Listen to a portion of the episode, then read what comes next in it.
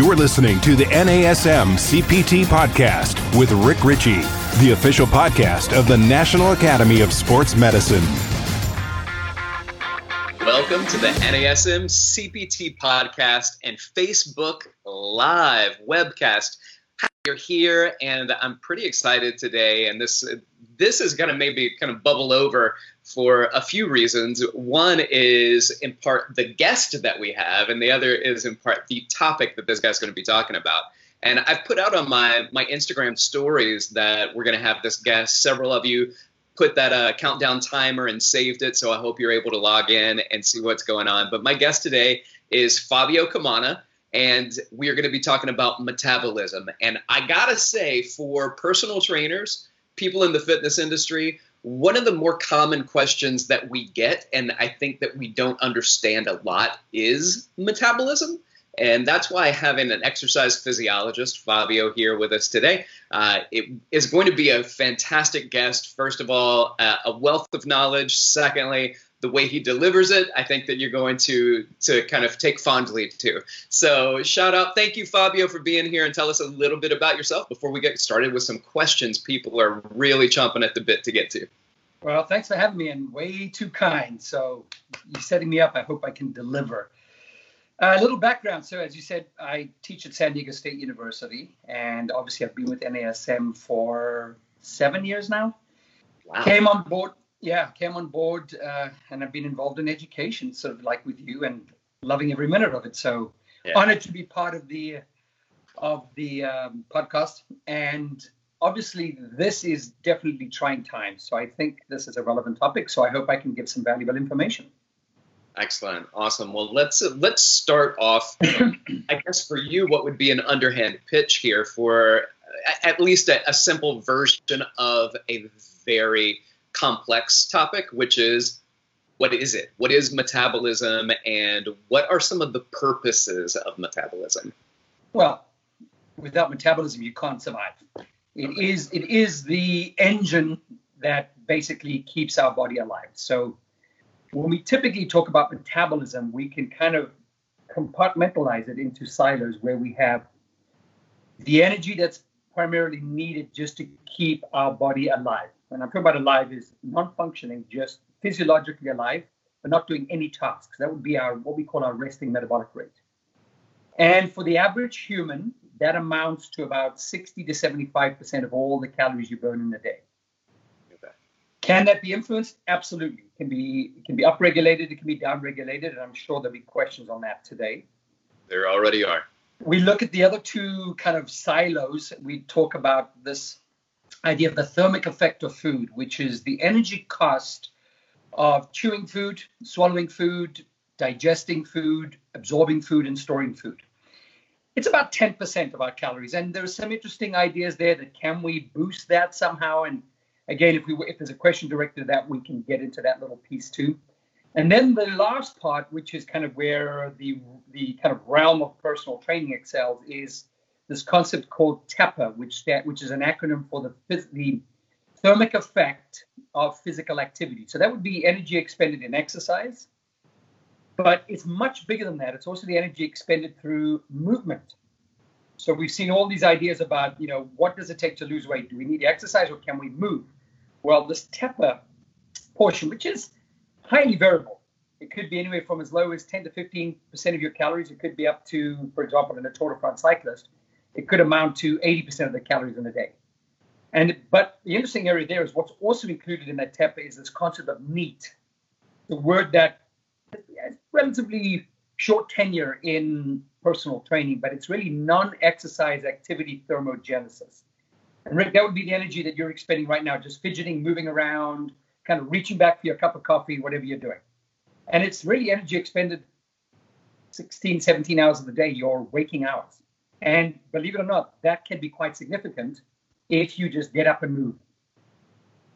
All right. So I like this idea, and we've had a conversation about this previously, where there was a difference between um, kind of everyday physical activity and exercise. And it, it's surprising, actually, that we we put so much stock into what exercise is and how many calories are burned but it seems like there may be more to just regular movement and physical activity, or I guess when it's all said and done, less sitting down. Um, and and that can actually burn more calories throughout the day than can a very intense single bout of a limited exercise up to up to an hour. We we tend to burn more activity, more with daily activity versus kind of this burst. Um, can you speak to that a little bit, and then also speak to some information that shows, uh, if you have it or are familiar with it, what if people do sit all day and the only real movement that they do is that one burst? Like they get up early in the morning, they go to class, but then they sit all day long, go home, sleep, things like that. Yeah. A very loaded question, so let me kind of uh, let me kind of digest parts parts of it at a time. So, the idea is this, and it's been something that I've been, you know, not myself, a lot of people have been preaching for a while, which is really getting trainers to, in essence, rethink the way they train and retrain the way they think.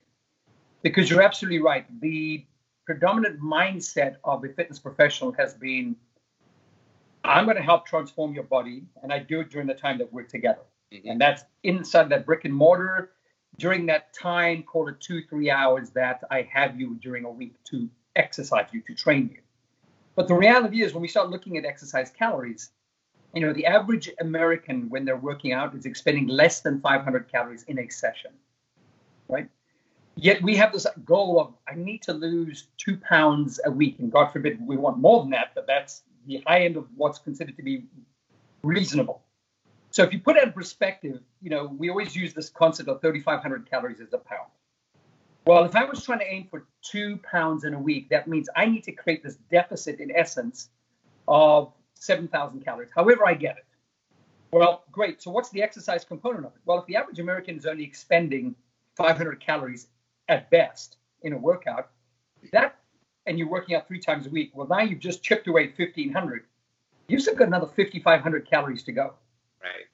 And so we've been seeing that, you know, for many years that exercise, when people say, well, why am I not losing weight when I exercise? So we get some people that are in that in that court, and the reality is they're just not expending enough calories. But then we get these other people say, wait a minute, I started exercising and I started losing weight. And that really has been attributed to what we call a domino effect, where when you start developing self-efficacy and you start enjoying the experience of exercise, it starts to have a domino effect which spills over to other facets of your life where you start to become more conscious about what you're eating, your portion size, maybe snacking, and it's basically an investment to overall healthy behaviors. And so when we look at exercise as a standalone to weight loss, it's usually not going to be a driving factor of success. It's the collaborative effect of all those other changes that you're making. So that led people many years ago, and I say many years ago, this started about 2008, 2009, when we started looking at what really is the front line or the frontier of weight loss. And they started looking at exactly what you're talking about this idea that, you know, we're awake for give or take 16 hours of the day. And yet you got that person who goes to the gym one hour, maybe several times a week. So we'll give you three hours there. But the question is, what are you doing the other 110 hours of your waking hours in that week? Well, the idea is, like you said, most people are sitting their butts. And so we saw researchers, so probably in no particular order, but some of the landmark studies that were done around that 2000, 2008, uh, 2009 period was a massive study by Katzmarzyk and his colleagues, and then another one by Levine at the Mayo Clinic. Now, Levine was simply looking at this idea of non exercisers who had high and low BMIs. And he was curious. He says, All right, so you're not exercising, but how is it that you're lean and you're not lean? Is it genetic? So he ruled out all these variables and he got a, a sample population and he put these designed these special suits, all sorts of accelerometers and inclinometers, and he said, Go live your life. And what he noted when he was collecting all these data points is that the people that were lean were on average moving around about 150 more minutes a day. Wow. They were getting out of their chairs, standing and moving. And that amounted to about 352 calories a day which if you extrapolate that over a year is almost 37 pounds. And that kind of, so if you think about the standing workstation that we now see very popular in the workforce, he was the pioneer of it. He pioneered that concept. I mean, you and I, as corrective exercise people, know we've been getting, trying to get people to stand for so long because we know how bad, how detrimental sitting is to posture. But it never resonated with people until, until Levine showed us listen, if you can stand, you can lose weight, right? And so all of a sudden people are standing. So we got the message across. Now, another great study by Katzmarzyk looked at following 17,000 people for a period of 12 years. And they're looking at a simple correlation. Is there any link between the number of hours you sit and your mortality? And they found, regardless of how much exercise you do, the more hours you spend sitting, the sooner you die. So theoretically, you and I should be standing as we're doing this this uh, discussion. And they looked at changes like they looked at um, levels of insulin sensitivity. They looked at uh, lipoprotein lipase, which is a enzyme that sits outside cells that helps the transfer of fats, uh, fat molecules in the blood into the muscle cell or into the fat cell. And as people became more sedentary or spent more time sitting, the enzyme activity increased at the fat cell, which is unfortunately detrimental to your health. So they looked at a lot of biometric markers and they found that simple correlation that the takeaway was that the benefits of exercise generally for most people are not enough to outdo the volume of hours that we spend sitting. And so the idea has become, you know, when we talk about sitting is the new smoking, it's all been manifested out of these studies that were initiated, what do we got, 12 years ago, and published, you know, so Levine and Katzmarzyk published their data in 2009. And this idea of, you know, how neat are you? You've got to find more ways to move around through the day because at the end of the day, if you're trying to boost your metabolism, you know, for you and I who love exercise, we'll willingly carve out some time and we'll go to the gym and we'll go do our exercise because we are we find exercise appealing. We find muscle soreness appealing. But I always joke with trainers when I'm trying to help get the message across. I'm like, think of an activity that you don't really like doing. Because for the most part, many people don't enjoy exercise. True. To them, it's called identified regulation, which means they exercise because it's a means to an outcome. But that time that they commit to exercise, they'd rather do something else. And so this idea, I say, think of something you don't like to do. And I say, Rick, you've got to carve out an hour every day to floss your teeth. I'm asking you to find more time to brush your teeth. An activity you don't like doing, I'm assuming, I'm just kind of going on that. and number two, something that you don't have time to do. So when you don't have the interest nor the inclination to do something, why on earth would you want to do it? Yet we as trainers, that's why I say we got to rethink the way we train. We keep pushing, coercing people that exercise is the weight loss solution. And the reality is it isn't. It's part of the solution. And, and what's also happening in the, in the realm of personal training is that our value our opportunity cost is shrinking.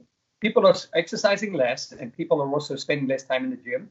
And I venture to guess things are going to change after we come out of this COVID pan- pandemic. I think there's going to be a shift when we look at the success that online training has had. I think of you know all the home equipment that's now driven through technology, the Pelotons, the Tonals. You might see a little bit of a shift in terms of how people are going to now access their exercise and their exercise resources. So to me, that's been a, a I've been arguing it for a while, but I think now that's more of a necessity for survival, not just success, is that we're going to have to revisit how we're going about stuff. And I think as a trainer, if you can actually have more influence, have a greater sphere of influence into the other waking hours of the day, you're now gaining more value to what you're offering. So when you say I'm worth $100 an hour, well, prove it to me because price is only a factor in the absence of value. And if I'm spending less time with you and it's shrinking and I see your competition which is all these online streams that are offering it for a fraction of the price, it's hard for the trainer to justify value. So call yourself a coach and now play. I call it the other 23 hours. What can you do in the other 23 hours to evaluate your services? Sorry, long-winded way to to get around your answer. No, there, well, first of all, there was a lot of a lot of question to it, so yeah, I think you handled it uh, beautifully. There are two things in there. One is I do talk to people about the difference between online training and and training in person and i tell them if you can keep your price is the same that's great but you may have to increase the value of the service because it's not the same. So i do like that idea that that we we've got to create value in what we provide. And also i think these provisions are going to last far beyond our current situation. They will well they will move and and, and we have to figure out what that looks like. Uh, the other thing to speak to is perhaps we now start to minimize for the trainers that are likely doing this uh, a bit more than others, but uh, minimize the amount of sitting that gets done in the personal training session. And whether that's sitting around talking or sitting down and just kind of going from machine to sit, machine, and sit, machine, and sit, then perhaps just some more standing uh, inside the workout let me just, if I can, sorry, I didn't mean to mon- a conversation, but if I can add one more little point. So in 2008, a gentleman named Hamilton, a researcher, created what's called a metabolic profile. And all a metabolic profile is is really a, a, a reflective tool, can be used qualitatively. I can I also use it quantitatively, where you help a person become more self-aware of how much time they're actually spending sitting through the day versus what they're doing standing. And the idea is just rather than doing an activity log, which is tedious and time-consuming, you know, um, this is just reflective exercise. I'd say, Rick, for example, what time do you typically wake up in the morning? You would say, well, 6:30. All right. What do you typically do in normal times? You say, well, I spend about an hour getting ready for work, and then I have my commute, and then I have, you know, so someone takes you through their day. And what you're doing is just to bring self-awareness to this whole concept, is go through their waking hours and create a ratio of how many, uh, what percentage of the day they spend sitting versus what percentage of the day they spend standing. And that's where you start. Then what you do is you look at those sitting activities and think of, are there ways that I can interject, not to find more time, but to change the way you're doing the things you currently do, where I can start to get you to do these activities so I'm not asking you to carve out more time, but to do these activities in a standing or even better moving position because moving is more health has more health benefits than obviously standing, but we'll take standing. And you just kind of start there. It's a simple qualitative tool. And I just create a ratio. Hey, you're 70 30, Rick. Let's create some challenges for you. Let's try this once. Can we shift your day to 65 35? I also gamified. I can do points. So I've also created a gamification tool out of it and we do a points tracking where I give you a negative one point for every hour you sit, positive one point for every hour you stand, positive two points for every hour you move, and etc. And then we just total up your points and we give you a target to aim for. So we can do it on percentage ratios or we can do it on points. And it's a great way that trainers can start having influence or sphere of influence in the other waking hours of the day. I love that. Is there do you have a do you have a template that you use yeah. for that? Is yeah. that something I, that, I'll send it to you. I'll send it to you and you can share it with the NASM audience. So I'll email it to you after our session. It's just basically it's called a metabolic profile. I've modified it from Hamilton's original to how I use it with points. Yeah. Taking looking at the success of what Weight Watchers has had with points. And it's just a great way to help promote to do to collaborate on ideation, but also to help build self-awareness. That is amazing. Thank you, thank you, thank you for sharing that. I'm I'm really excited to get my hands on that. So, uh, and I'm hoping that some other people will too. Um, I'm gonna I'm gonna just ask a few questions, and then that will lead into some of the questions that people have asked. But um, can can you just quickly brief us on the difference between aerobic and anaerobic? Because we know that we get we hear about that. We know there are things that we've heard of like mitochondria and ATP, and there are people out there talking about mitochondrial health and optimization. What does it all mean? How do, how does that fit into what we do? So I think one of the biggest mistakes, just to start off with, is that most people make the assumption that generally, as the word say, aerobic implies the the, the presence of oxygen, anaerobic implies the absence of oxygen, and most people are under this mindset or this impression that we only rely on our anaerobic systems during high intensity exercise, and that in fact is the furthest thing from the truth. You are always using your anaerobic systems. For example, you mentioned mitochondria Mitochondria is the aerobic factories, uh, sorry, the factories where aerobic respiration takes place inside your cells. But just to give you an example, your red blood cells do not have mitochondria, which means they can only produce energy, which they need to carry oxygen anaerobically. So you're always using your anaerobic systems. But now, if I was to ask you, Rick, hey, let's do a quick little exercise together. All right, let's stand up and sit down 10 times. All right. I would ask you, Rick, when that's done, how hard was that on a scale of one to 10? You'd probably say, well, that was probably barely a one. But if we were to examine how the energy was expended during that little sit to stand 10 times, it was probably all anaerobic. Because the reality is, you have to appreciate that the aerobic energy system is a very slow adapting system. In other words, if you need to generate more energy aerobically, think about where it starts. It starts with ventilation. You're going to have to take in a larger volume of air that air is going to have to perfuse itself through the membranes into the blood.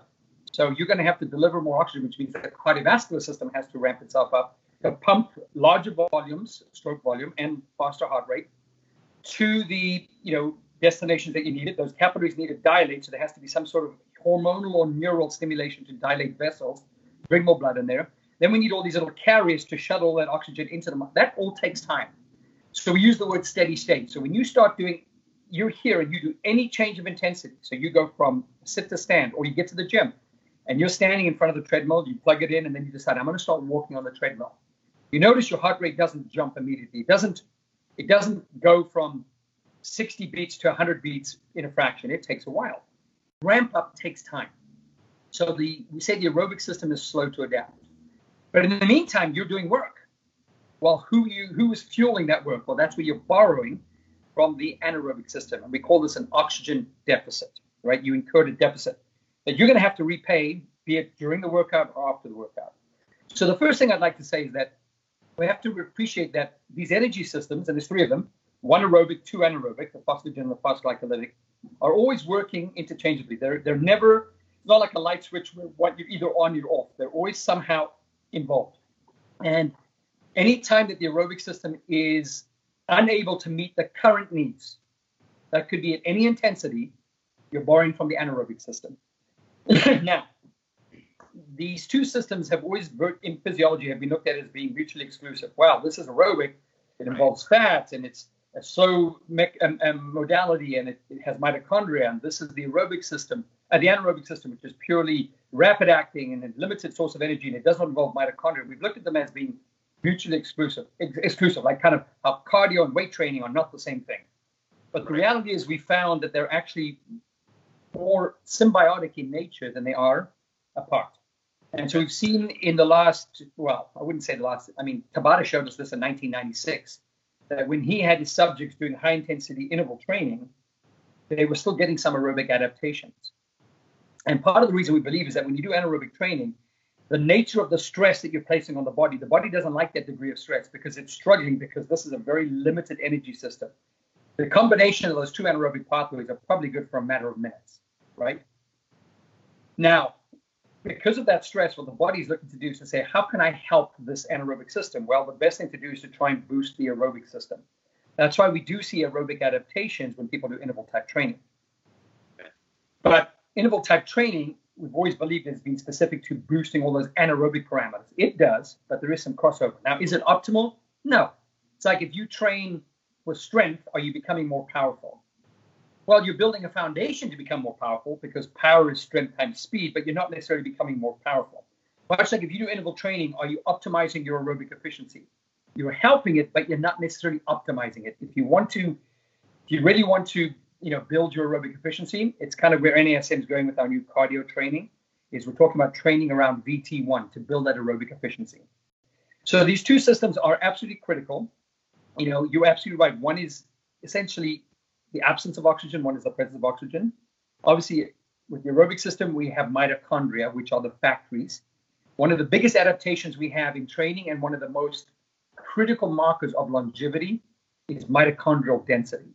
So, keeping high numbers of mitochondria and in turn increasing the size of each mitochondria. Imagine I could increase the number of factories you have and the size of your factories. I could then get greater output of product, right?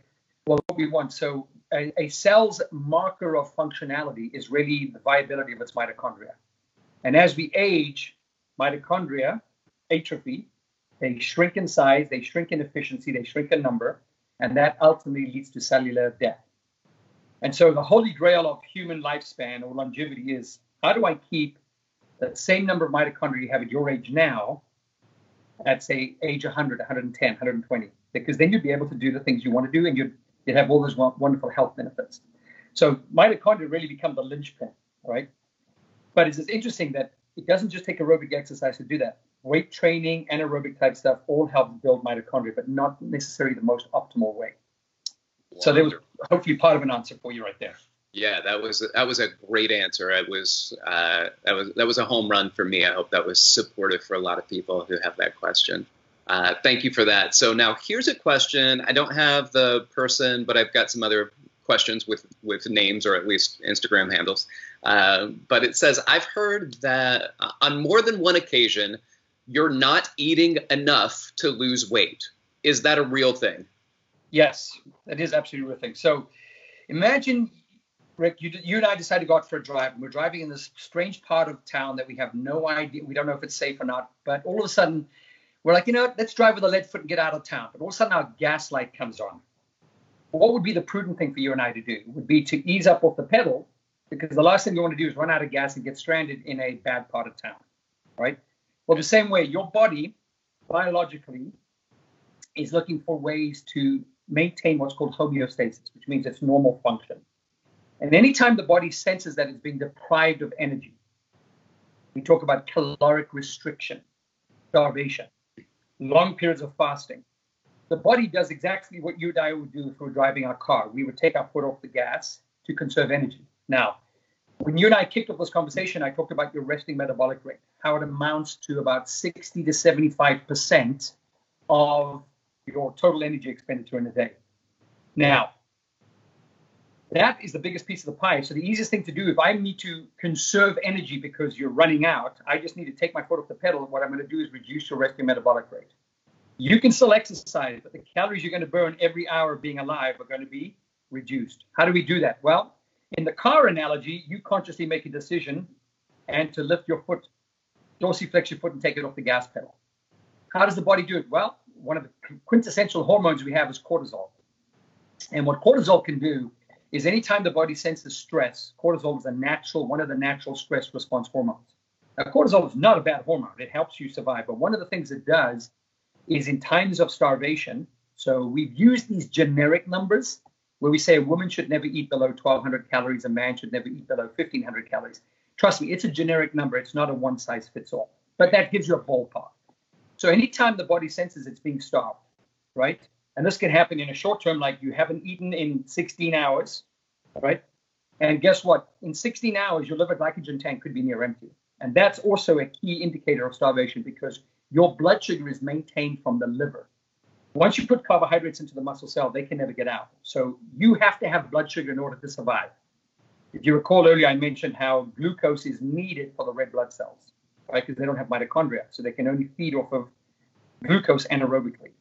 So the liver, the liver is tasked with preserving blood sugar. But if you've gone for 16 hours or you are over time starving yourself and your energy reserves, primarily the liver first, and then ultimately the muscle stores start to get diminished, the body says, Whoa, I've got to take my foot off the gas. So what we do, the elevation of cortisol can actually go to your thyroid gland, or well, via into the brain, sorry, the hypothalamus pituitary gland, and suppress the production of thyroid stimulating hormone. That's the hormone that travels, it's the tropic hormone that travels to your thyroid gland to make T3 and T4, which in essence rev your engine. They run your metabolism. So you can actually get a suppression of thyroid stimulating hormone, which in turn will suppress your T3, T4 by as much as 20%. Now, think about it. If your metabolism is 60 to 75% of what you burn in a day, it's quite reasonable that it could be in the range of about 1,000 to 1,500 calories for an average person. Let me suppress that by 20%. So if I just use 300 calories as my example as your suppression, 300 calories extrapolated over a year is about 31 pounds. So to to the that that listener's question, can starvation diets actually impair weight loss? Yes, they can because they can suppress your metabolism because your body, much like you and I would be doing when we're driving our car, is trying to conserve the gas that it has. Right. Um, so let let's continue down this vein. Thank uh, I I appreciate that. So there are people out there doing exactly this on purpose. So there are these kind of prolonged fasting. Uh, we get a couple of days fast. They talk about um, ketosis and gluconeogenesis, right? So I don't I don't have what you're talking about, but don't worry about it. I can create my own. Can you speak a little bit to ketosis and that as well? Yeah, I mean, at, at the end of the day, we can still, although it's not as simple as this, we can still look at this idea of weight loss, weight gain as a simple mathematical calculation. It's calories in versus calories out. If you're intentionally uh, reducing your caloric intake and you are still living your life, well, you're creating that natural deficit. And over time, you will see weight loss. It's just a math equation. But to your point, you mentioned that what if I start, especially when people are on ketogenic diets or they're doing fasting, we generally see a reduction in carbohydrate intakes, right? And the reality is, what happens to a point? Well, your body needs carbohydrates. I mean, albeit that the brain's preferred fuel is carbohydrates, glucose, the red blood cells only have carbohydrates. And then there's other compounds that are only made from carbohydrate sources. We call them glycoproteins that need building blocks to be made from glucose structure. Well, if you've restricted or eliminated your, your or severely impaired your carbohydrate intake, what's going to happen is your body's going to be forced to making them. Well, there's only one source, if it's not coming from food, where you can, within the body, make carbohydrates. You use the word gluconeogenesis. If you think of the word breakout, the word genesis is to create. Neo implies new, glucose. So we're making new carbohydrates. Where do we make that from? Well, we can make it from lactate, right? We can make it from glycerol, part of the fatty, the triglyceride molecule. But a lot of it is made from what we call glucogenic amino acids, which are amino acids that can be broken down and converted to glucose, right? Now, this is primarily done in the liver. Now, here's the catch with that. Where's that source of protein? Well, the biggest source of protein in your body, 99% of usable protein in your body, is muscle tissue. So we get this concept of skinny fat. You've heard of this concept of skinny fat, right? And that's what happens. People actually lose weight, but they don't look healthy because they've actually lost their muscle tone. They've lost that semblance of health. And the impact of that is that it's also compromised metabolism down the road because muscle mass is what revs your engine during the day. Fat tissue doesn't. But here's an interesting one. There's some new research coming out looking at um, muscle protein synthesis and muscle protein degradation through the day. So most people believe that we only build muscle mass after our workouts. Like, you know, I work out hard and then I take my protein shakes and I get that kind of, you know, Brad Schoenfeld's going to talk to you about. He was, you know, researching, talking about how this post-exercise metabolic window is not the first four hours; it's going up to six hours now, right? But what you don't realize is that you actually live your day undulating between muscle protein synthesis and muscle protein breakdown. So, what triggers muscle protein synthesis? It's actually the presence of amino acids in your blood. What does that mean? You've just eaten a protein source. And that triggers an elevation of insulin. And insulin is a very powerful hormone in shutting down at the cellular level muscle protein degradation or muscle protein breakdown. So your day is made up of these undulations where you eat and then you experience a of protein uh, synthesis, and then the amino the insulin goes away, the amino acids are gobbled up, back to muscle protein degradation, and your day is a series of undulations. Now, what we're finding is this: in order to maintain these nice undulations, or to even show optimal, you know, trend upward trending of this this this uh, this kind of undulating wave, is you need to feed every four hours. A good source of protein, that gives you, we believe, enough leucine, one particular amino acid, that gets to what's called the leucine threshold. Now, here's the problem. If you're fasting for 16 hours, like these 16 8, you're missing that window, which means during those fasting periods, you are actually experiencing a lot more muscle protein degradation. So it comes back to the point. Do we want to adapt smart or do we want to just train hard? We need to be smart, and which means I get it. People talk about how these fastings have a lot of health benefits. Absolutely, they can improve insulin sensitivity. They can do this, they can do that. Much like people have said in the past, fasted cardio will help you burn more fats. Yes, because of the presence of cortisol, but you've got to appreciate that's not the only thing it does. There's also some downside. So the same thing with these 16 8s. It has wonderful benefits in helping people lose weight. All right. It has wonderful benefits in improving things like insulin sensitivity. All right. But it also comes at a cost that you could be attacking unwantingly some muscle protein breakdown. So the smartest thing to do is some of these intermittent fasting is not to fast for prolonged periods, but to reduce your caloric intake, but to make sure you're getting adequate protein through the day on a regular basis. So that's why I'm a big fan of like Christine Varady's fasting and Mosley's fasting, because even though they are fasting on alternating days, not every day, they're also suggesting offload or deloads of training on those days. But what they're recommending is that you're not starving yourself. You're just doing very small boluses of food periodically through the day, and that's a lot of protein so that you can keep that undulation going. That's fantastic. What great information. Um, that's helpful for me. I have a question for myself, and then I'm going to get to another question that was asked, uh, and then and then we'll kick it over to Greg and have Greg discuss some things. One, and this is for me, is about exercise how does exercise decrease blood sugar without insulin, like eating food, right? So, can you just talk me through that? Because that's a, yeah. that was important to me for understanding as a type two diabetic. So I'm curious. Um, I think the first thing to appreciate is that, first of all, understanding how the mechanism of glucose uptake into a cell works. I'll be very brief. Think of a key in a lock. Insulin is a key. Because of the fact that cell membranes have a biphospholipid layer, they've got a fat layer on it anything that's water soluble doesn't like fat. So it's pretty difficult for things like amino acids, glucose, electrolytes, and water to pass through a fat membrane. So in essence, what we have to do is open up channels, right? So we need a key to unlock a lock that opens up the channel. Well, on your cells, that you have these locks. We call them receptors, and insulin is the key that unlocks the receptor. So there are two ways that insulin works. In certain cells, your liver cells, your muscle cells, and your fat cells, we use this lock and key mechanism. It's called insulin mediated glucose uptake, which means glucose will not go into those cells without the presence of insulin. But as I mentioned earlier, we need glucose to get into your brain. We need glucose to get into your red blood cells. Those are not insulin mediated. They're actually non-insulin mediated glucose uptake. So there's many different pathways by which glucose can actually be taken up into the cell. Now at rest, the muscle cells and the, the um, liver cells use what's called a GLUT4 mechanism, which is that mediated one by insulin.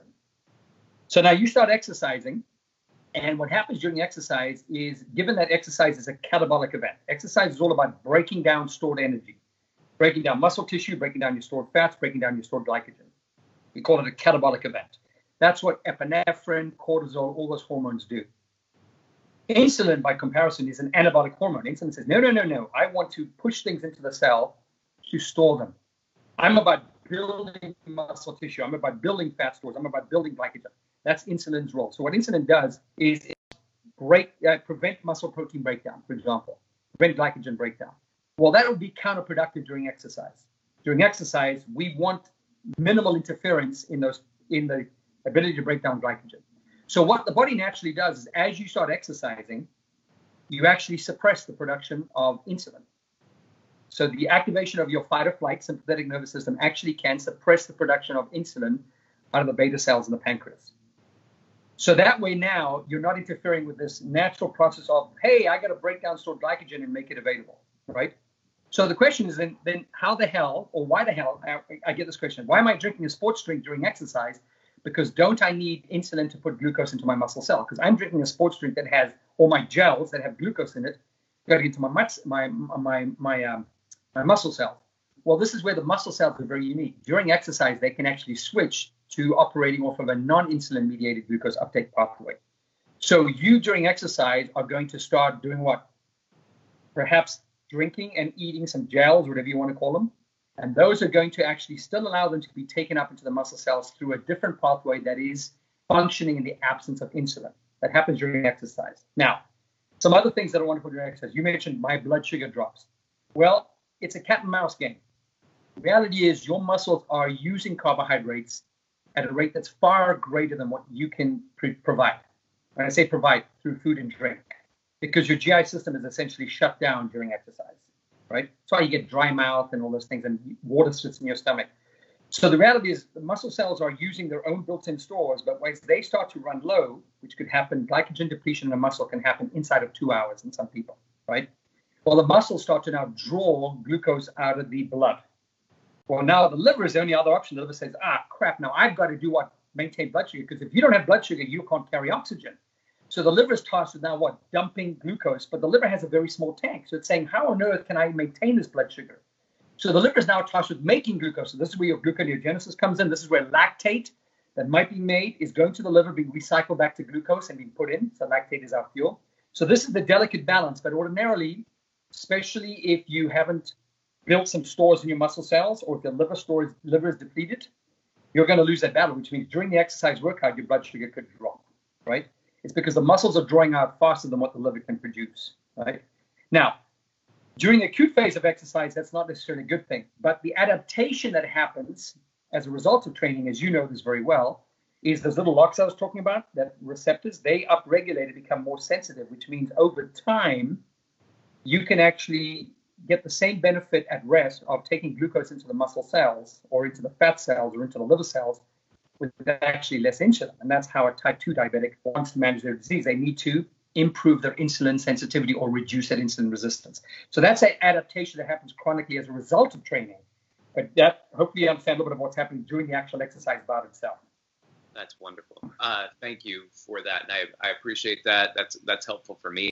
Um, I think also one of the things to point out is as people are are exercising, we're trying to figure out what's best do and how best to handle things. it's not always it's not always easy to understand the science behind it, but it, we all have heard of the Krebs cycle, which I think has kind of gone through some name changes like citric acid cycle and things like that over time. But we that ends up creating lactate, which which you've spoken about. Is that correct, or lactic acid? No. So the Krebs cycle does not. So you oh, actually, oh, okay. yeah. Sorry, I don't know if I interrupt. So um, the, the, lactate can be used. So this is where there's some interesting uh, uh, research. A gentleman named George Brooks out of Berkeley, California. He's been a pioneer of always telling us, you know, when we used to accuse lactic acid of being the foe, uh-huh. back in the 1980s, he was telling us, no, no, no, it's our friend. And actually, we start to realize what is our foe is not necessarily the lactate, it's the ions that are released anytime you you split a molecule of ATP. What you don't, a lot of people don't realize is you actually release a hydrogen ion hydrogen ions are generally taken to the Krebs cycle and the electron, well, to the sorry electron transport chain, and that's where they are harnessed for energy. But so everyone said, oh, these lactate ions and these this hydrogen ions that are being split, and those are man- manufactured out of the first step of carbohydrate metabolism. It's called glycolysis. So when you look at how a carbohydrate is metabolized in its entirety, in the aerobic pathway, it goes through three steps. Number one is glycolysis. So all carbohydrates go through glycolysis first. The end product of glycolysis is technically still considered to be pyruvate. Yes. Now, the fate of pyruvate is in the presence of adequate oxygen, pyruvate can then be shuttled into the Krebs cycle. As pyruvate, converted to acetyl coenzyme A, which we don't necessarily have to do much of that, but pyruvate can also be converted to another compound called oxaloacetate. And that helps turn the Krebs cycle by joining it with a, with a fat fragment. And that's how we metabolize fats. So that would be a perfect situation of you know, how carbohydrates blend nicely with fats and carbohydrates go through glycolysis, which is purely anaerobic. Then they go to the Krebs cycle and make to electron transport chain. Now let's go back to the Krebs, uh, the glycolysis. That is the first pathway of all carbohydrate metabolism. So I'm going to give you an example to help you understand it. Let's say you're running and your quads are, I'm, I'm going to make up a number. Your quads are making 10 pyruvates a second. I'm talking about one muscle fiber.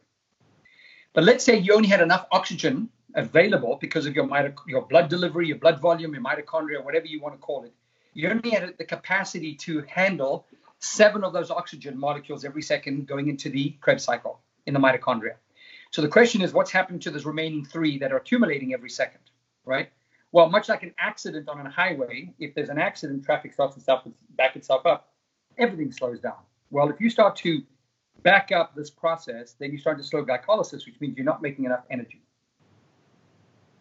Secondly, what's happening is those hydrogen ions that are being made every time you go through glycolysis, we generally make two to three molecules of ATP. Those hydrogen ions are generally cleared to the electron transport chain for harnessing to oxygen. Well, those are starting to accumulate. So now we have some problems. We have an accumulation of hydrogen ions and we have an accumulation of pyruvates. So one thing the body does, it says, I can take care of this problem temporarily. Let me convert those two products into one product called lactic acid. And generally, lactic acid, we don't define it as existing in the human body. It exists in a chemistry lab because it immediately dissociates into lactate and hydrogen. Lactate being negatively charged, hydrogen being positively charged. Now, this is where it gets interesting because the lactate is still a molecule that can harness energy. So it can have various fates. We can actually take it from that type 2 muscle fiber in your quads that's predominantly anaerobic, and we can shuttle it right over to a type 1 muscle fiber in the same muscle called the lactate shuttle. We can actually take it, so it doesn't even leave the quad. We can just hand it, pass it over to the type 1 muscle fiber and say, you've got more mitochondria, can you handle this lactate? And, and then we convert the lactate back to what? Pyruvate, and then we can use it as a fuel source. Or we can dump it into the blood.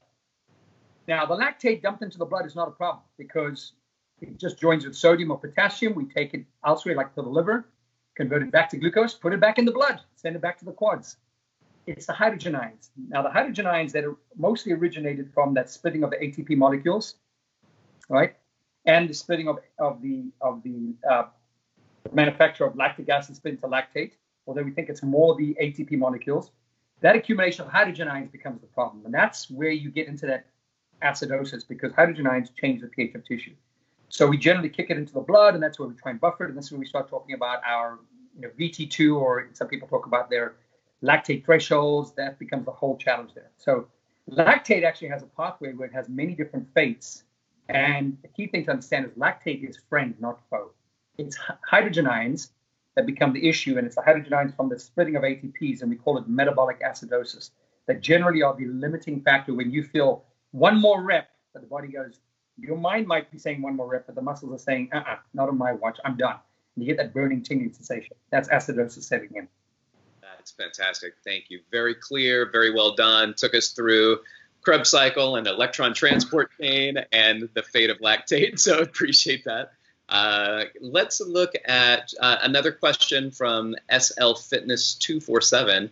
Ask if it's true that metabolism slows down um, with muscle loss. Uh, I, I, think that uh, that's kind of been hit on, but I'll let you speak to that uh, just just quickly, and we've got a dozen more questions to yeah, add. So I'll be very quick on that one. So keep in mind, you know, the average male, 40 to 45 percent of our body weight is muscle tissue. Average female, maybe 30 to 35 percent.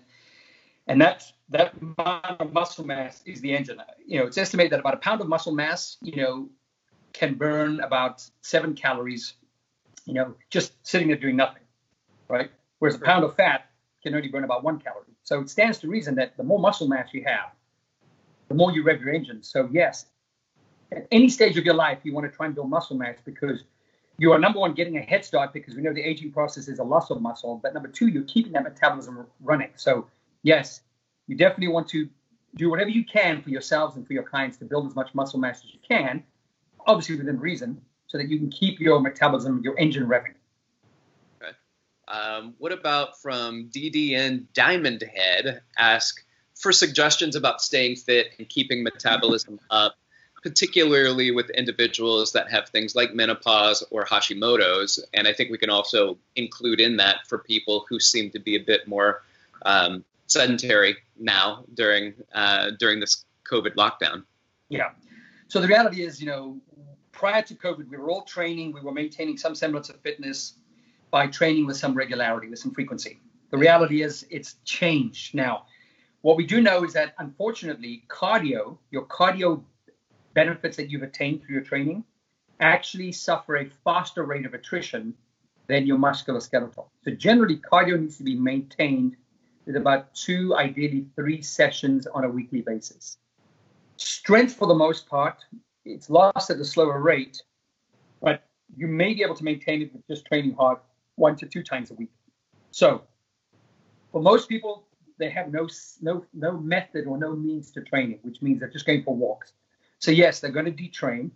And I actually wrote an article on Facebook just a little while ago talking about what about those that have suffered some sort of pulmonary compromise? What's it going to take for them to get back to normal afterwards? Because they may have lost mitochondria at a accelerated rate because of their pulmonary compromise. But that's a whole different question. So when we start going through stages of life, we go through a period like we are right now, where we've got more sedentary activity, we've got changes happening in our bodies. What can we do? Well, the idea is, I'd say, number one, let's be realistic first and foremost. You know, trust me. You know, I wish I, w- I was able to do what I could do 30 years ago. You know, train as hard as I could, as long as I could, and as frequent as I could. I can't. I need more time to get myself into the workout. I need more time to recover after my workouts that's just a, a, fact of life. So I think number one, we've got to be realistic and accept the inevitable. Number two, from a standpoint of maintaining fitness, if you can get out there and do your cardio two to three times a week, and the nice thing about cardio, I mentioned earlier about how aerobic and anaerobic are somewhat symbiotic in nature, is this idea like, well, I don't know if I can go out there for 45 minutes and run because I hate running on the street. What I do is I go down the street here. There's a, there's a parking lot of a school that's empty. It's got a little bit of a slope, and I do sprints anaerobic interval training right now that can be done in a compressed volume of time can help you maintain those cardio benefits. So you won't lose as much. So you've got to look at what's reasonable for yourself. But if you are looking for a very time efficient way to maintain your cardio, hit it with some interval training. If you could do it two to three times a week, that'll probably suffice. Now, weight training, a whole different story because you have to have this principle of overload. So you could maintain some muscular endurance because we can do body weight training. You might be able to do some movements explosively so you can keep some power endurance, but the reality is strength losses may happen because most of us don't have access to enough resistance, you know, overload to be able to maintain that. So I would say to you, training in little blocks if you can. We know that intensity is the number one variable to stimulate adaptation, but frequency is actually another good adaptation rather than duration. So instead of one 30 minute workout, you could do, you know, four seven minute workouts. And if you can sprinkle those here and there where you can get you know, be creative and get enough overload, you might be able to maintain or offset some of that muscle loss that you're experiencing during these stages of life. So I'm, I'm obviously I'm addressing more what's happening during this pandemic rather than life life event changes like you know menopause where there's hormonal changes involved because that's a whole different conversation. Okay. All right. Um, thank you for that. Well, let's let's move on to to Greg. I know we've got some questions that have just kind of been pouring in. So if you want to to toss over some to Fabio and let's let's see what uh let's see what's going on out there. you guys have been impressively impressively efficient at answering a lot of the questions that have come in, but there are a few that uh, that we haven't quite addressed during this. And, and Jennifer wants to know how do you know if you have a fast or slow metabolism without getting tested? Is there a way to know that? Yeah, I would say for the most part, look at your body shape. So we talk about these words ectomorph, mesomorph, endomorph. Ectomorphs are generally leaner people. They don't have to be tall. Generally smaller bone diameter. So it can be a very small petite woman. It can be a tall lanky guy. Generally, they have higher metabolism because it's rather than to gain weight. And so you could look at your body shape. So someone who's built more like a brick, more of a mesomorph, is probably going to be more muscular in nature, which means they don't have they have the capacity to build muscle mass, which can impact their metabolism, but their natural met- metabolic rates are not going to be as high as a ectomorph. So the ectomorph is going to have the highest metabolic rate, and the mesomorphs and endomorphs are going to have the slowest metabolic rates. You can look at your body shape. You can also look at what sports you've been successful at, because generally we don't gravitate towards sports that we suck at, right? Mm-hmm. So if I'm, you know, an ectomorph, I'm not going to be a powerlifter. And if I'm a mesomorph, I'm not going to be a marathon runner. So you could, I would say to Jennifer, look at the sports you've been successful at, look at your body shape. That'll give you some inclination as to whether you have a slightly higher or slightly lower metabolic rate. And it also gives you some insight as to what foods, because ectomorphs generally can do very well on high carb diets, right? But keep in mind, aging process, everything slows down. Gotcha. Well, can we connect that back with one of the, the explicitly stated things, which is if an ectomorph has a, a ramped up metabolism, but somebody that has more muscle may have a slower metabolism. Is that true? And would it benefit? Uh, that's a good question. And the answer is yes and no, because the as you build muscle mass, it raises your metabolism. But remember, the ectomorph is just naturally going to have high metabolism, regardless of how much muscle mass they have. Okay. Mesomorph is going to have is, is going to have to be, going to get to that maybe comparable level, but they're going to have to go through this process of muscular adaptation to get there. Gotcha. All right, cool. Well, that's one of the reasons I like um, like fight sports having uh, weight classes, so that we can all play the same sport, but we can do it within people who are not going to pummel the uh, ectomorphs. So, so uh, that that's fair. Uh, what else do we have, Greg? I know we've we've had some pouring in, but I also know that he's been knocking them out of the park they've been pitched. Uh, Fabio, you, you, you made me laugh because all I did was play sports that I sucked at. So I apparently gravitated towards ones that weren't right for me. But Justin wants to know how do you eat enough to build muscle and keep up weight with a fast metabolism and busy, active day of work and on being on the go, etc. That's that's a challenge. I mean, it is a challenge for a very active person, but more so active person who's who's also an ectomorph. So you know, hopefully he loves food and he enjoys eating because he's going to need a surplus of calories, but he's going to need a surplus of protein. So he's training hard. So number one, the calories, the the, the calories he's eating must meet at the very least, sorry, must match what he's expending on a daily basis, because that can help starve off any unwanted muscle protein breakdown. So the first thing I would say is to make sure that your calories that you're eating are matching what you're expending. So there are ways that we can kind of quantify how many calories you're expending. Most of them do require some sort of assessment testing, which unfortunately most of us don't have access to right now. But he can look at his body weight over time and just look at a baselining. And then what he needs to do is to increase his protein intakes. Now, a person like that that's maybe concerned about unwanted muscle protein breakdown, granted he's active, some of the guidelines now are talking at the high end of 1.7 to 2.2 grams per kilogram of body weight in protein. So I know that's not terms that are, are comfortable for Americans. So I'm getting my calculator very quickly. It's it's going to be about point. Let me see, 1.7. So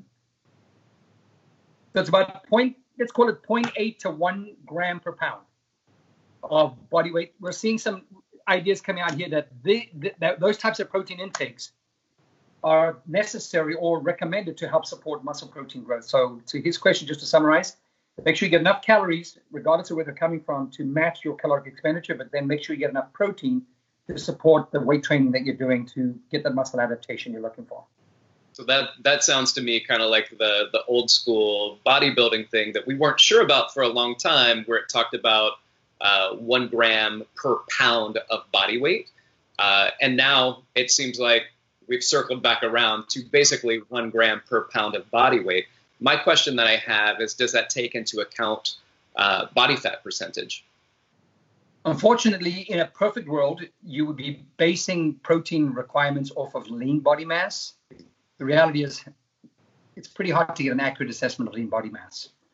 So some of the research studies are just coming down saying we're giving a recommendation off of just overall body weight. So you're absolutely right. A estimation off of lean body mass would be better. But in light of the fact that we don't have those tests, you know, those accurate assessments, we just do it off of body weight. Now, the other thing I'd say to him too is feeding through the day. If you can get into multiple feedings through the day, so remember I talked about that undulation of protein synthesis. So at least four feedings of protein, if you can, would be recommended. So multiple feedings through the day would be another thing to add to that. Gotcha. And then would the basically the same equations and the same answer go for people who are trying to build muscle and lose body fat at the same time? Is is first of all, is it possible? and if so, what are strategies that are there? Yeah. So this was we've seen a lot of the we've seen a lot of interest in the weight loss industry. You know, we're talking about a 70 plus billion dollar industry. Yeah. We're seeing a lot of interest in protein now because what's been happening, I, I mentioned it earlier today, this concept of skinny fat. And what's been happening in the past is when people were losing weight, they weren't just losing fat mass. So, for example, on a diet alone, a safe estimate is that for about every pound you lose, 31% of what you're losing is going to be lean muscle. That's not that's not something you want. So the whole idea is we want to preserve lean mass while we're losing muscle mass. And so in some studies, what they did is they augmented the diet with greater amounts of protein, more than the RDA. So the RDA is 0.36 grams per pound. They were using dosages in at 0.55 to 0.64 grams per pound, and they were finding that the amount of muscle mass being lost was actually wasn't say, I'm not going to say uh, minimized, it was curtailed. So, to your question, can we lose weight and build muscle mass at the same time? Theoretically, yes, it's going to take a lot of strategic work. This is where I think that a dietitian might be a nice person to have in the network who can help strategize because it's going to be a lot of delicate balance between expended calories, total calories, and protein uh, quantity. And that has to be worked into a delicate balance with the type of protein, so look at the quality of the protein and the timing of the protein. So theoretically, yes. Is it easy? No. Is it something that that we should be considering? In other words, having this nutritional intervention when we're trying to achieve that? Absolutely. Okay. All right. Uh, do you do you have time for a few more questions? Because yeah. we have gone long. It's been one hour, uh, and it's flown by for me uh, I hope that people are enjoying it. Still popping out some questions. So, Greg, if we have any more, if not, I've got another question, and then we'll we can we can close it. But if we got more questions, he's good. Why don't you, why don't you take it, Rick? Because you guys have actually answered all the other ones that I that I've seen come through. So you guys can uh, can roll with yours. All right. So I just thank you. I just want to piggyback on the last statement. And for a long time, also people were talking about elevated amounts of protein potentially being bad for the kidneys. Um, and that kind of goes back to the person who's taking their entire body weight, but they may be 25% body fat. So now they're taking, you know, one uh, one gram per pound of total body fat, but not lean body fat. Is that too much protein? Does that create kidney damage, or is that not really a consideration or a worry? No, I, I think it's a legitimate consideration. So there's definitely um, Uh, strong scientific evidence to support that people that are exercising do need more protein. The person who's just a weekend, you know, weekend warrior who just goes out on the weekend, or is just kind of going to the gym and they're doing their 45 minutes of moderate intensity just to preserve health, do they need more protein? Probably not. So generally, there are guidelines recommended for people that are more recreational versus more vigorous in terms of their training regimens, in terms of how much protein they need, and whether they're doing cardio or doing weight training. The number I gave you of, point, of 1.7 to 2.2 or the 0.8 to 1.0, that was for someone who's training seriously to build muscle mass. The person that's just a endurance runner probably doesn't need as much. And the person who's a recreational exerciser probably doesn't need as much. But you bring up a legitimate point. So, what happens to extra protein in my body? Well, two things. Number one, uh, sorry, extra protein in my diet. Number one is the question is whether it's even getting absorbed. So we know that there is terms that we call fast proteins and slow proteins, right? And those have got to do with the transient time that we have in the GI tract before they're absorbed into the blood. For example, a whey protein isolate on an empty stomach could be in your blood in 15 to 20 minutes. But a casein, which curdles in the stomach because it mixes with acids, just like milk does when it sits on a counter, can empty in your stomach in a matter of hours. All right, could be several hours before it's empty. So keep in mind when you look at your small intestinal tract, there's only a section where you really absorb most of your proteins, your amino acids and your dipeptides, which are a pairing of them, or your tripeptides, which is a grouping of three. If you've got too much protein coming out at once, being dumped out of the stomach at once, there may not be enough surface area, given the transient time of stuff moving through your GI tract, to absorb it all, which means you took a big dose of protein, but it came out the other end. A slow protein has a better chance of being absorbed into your body. So that's why they give a recommendation that every time you feed, the dosing should be around 0.4 grams per kilogram of body weight or 0.18 grams per pound. So for someone like me, I weigh about 184 pounds. You know, I should be taking in the range of about 33 grams of protein every time I feed. That's considered to be optimal because number one, it gets me above that leucine threshold.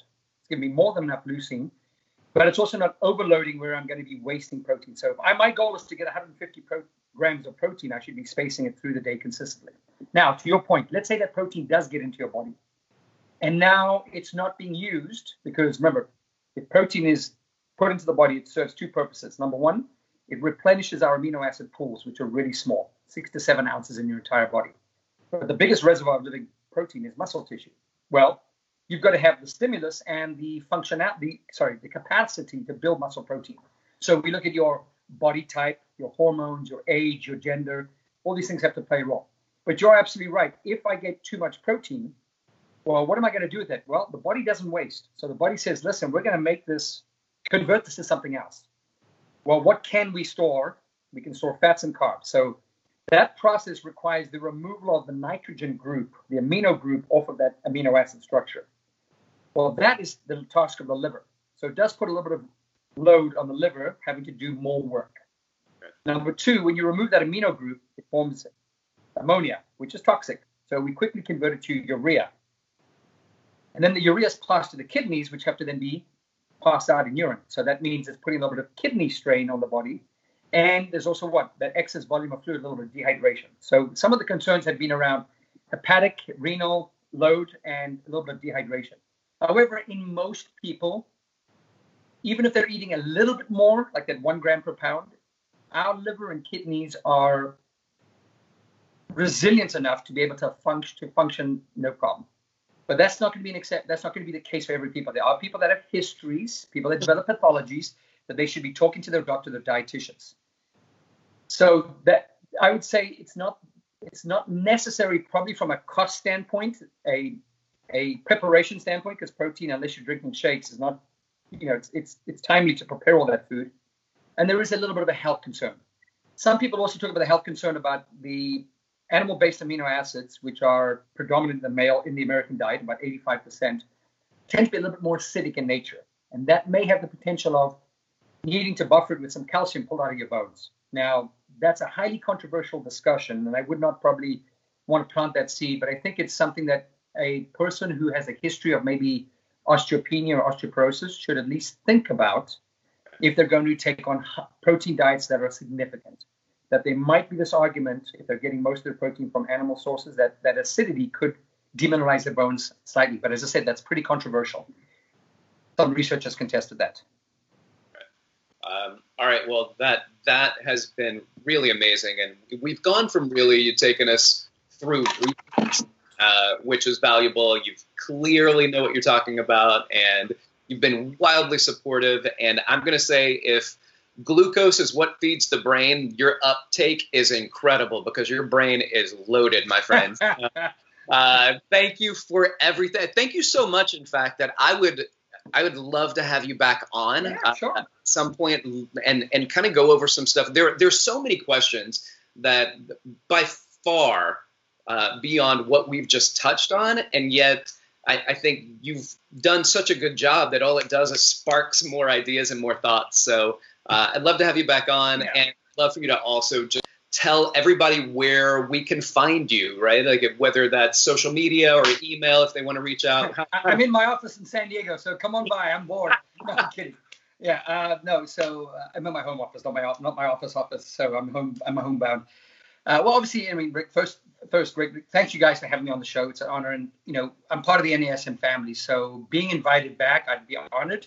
But also, you know, I think the more information we can share with our NASM certified, you know, sort of tribe, I think we're empowering them with the tools that they can be better. So anything I can do to help out, more than welcome.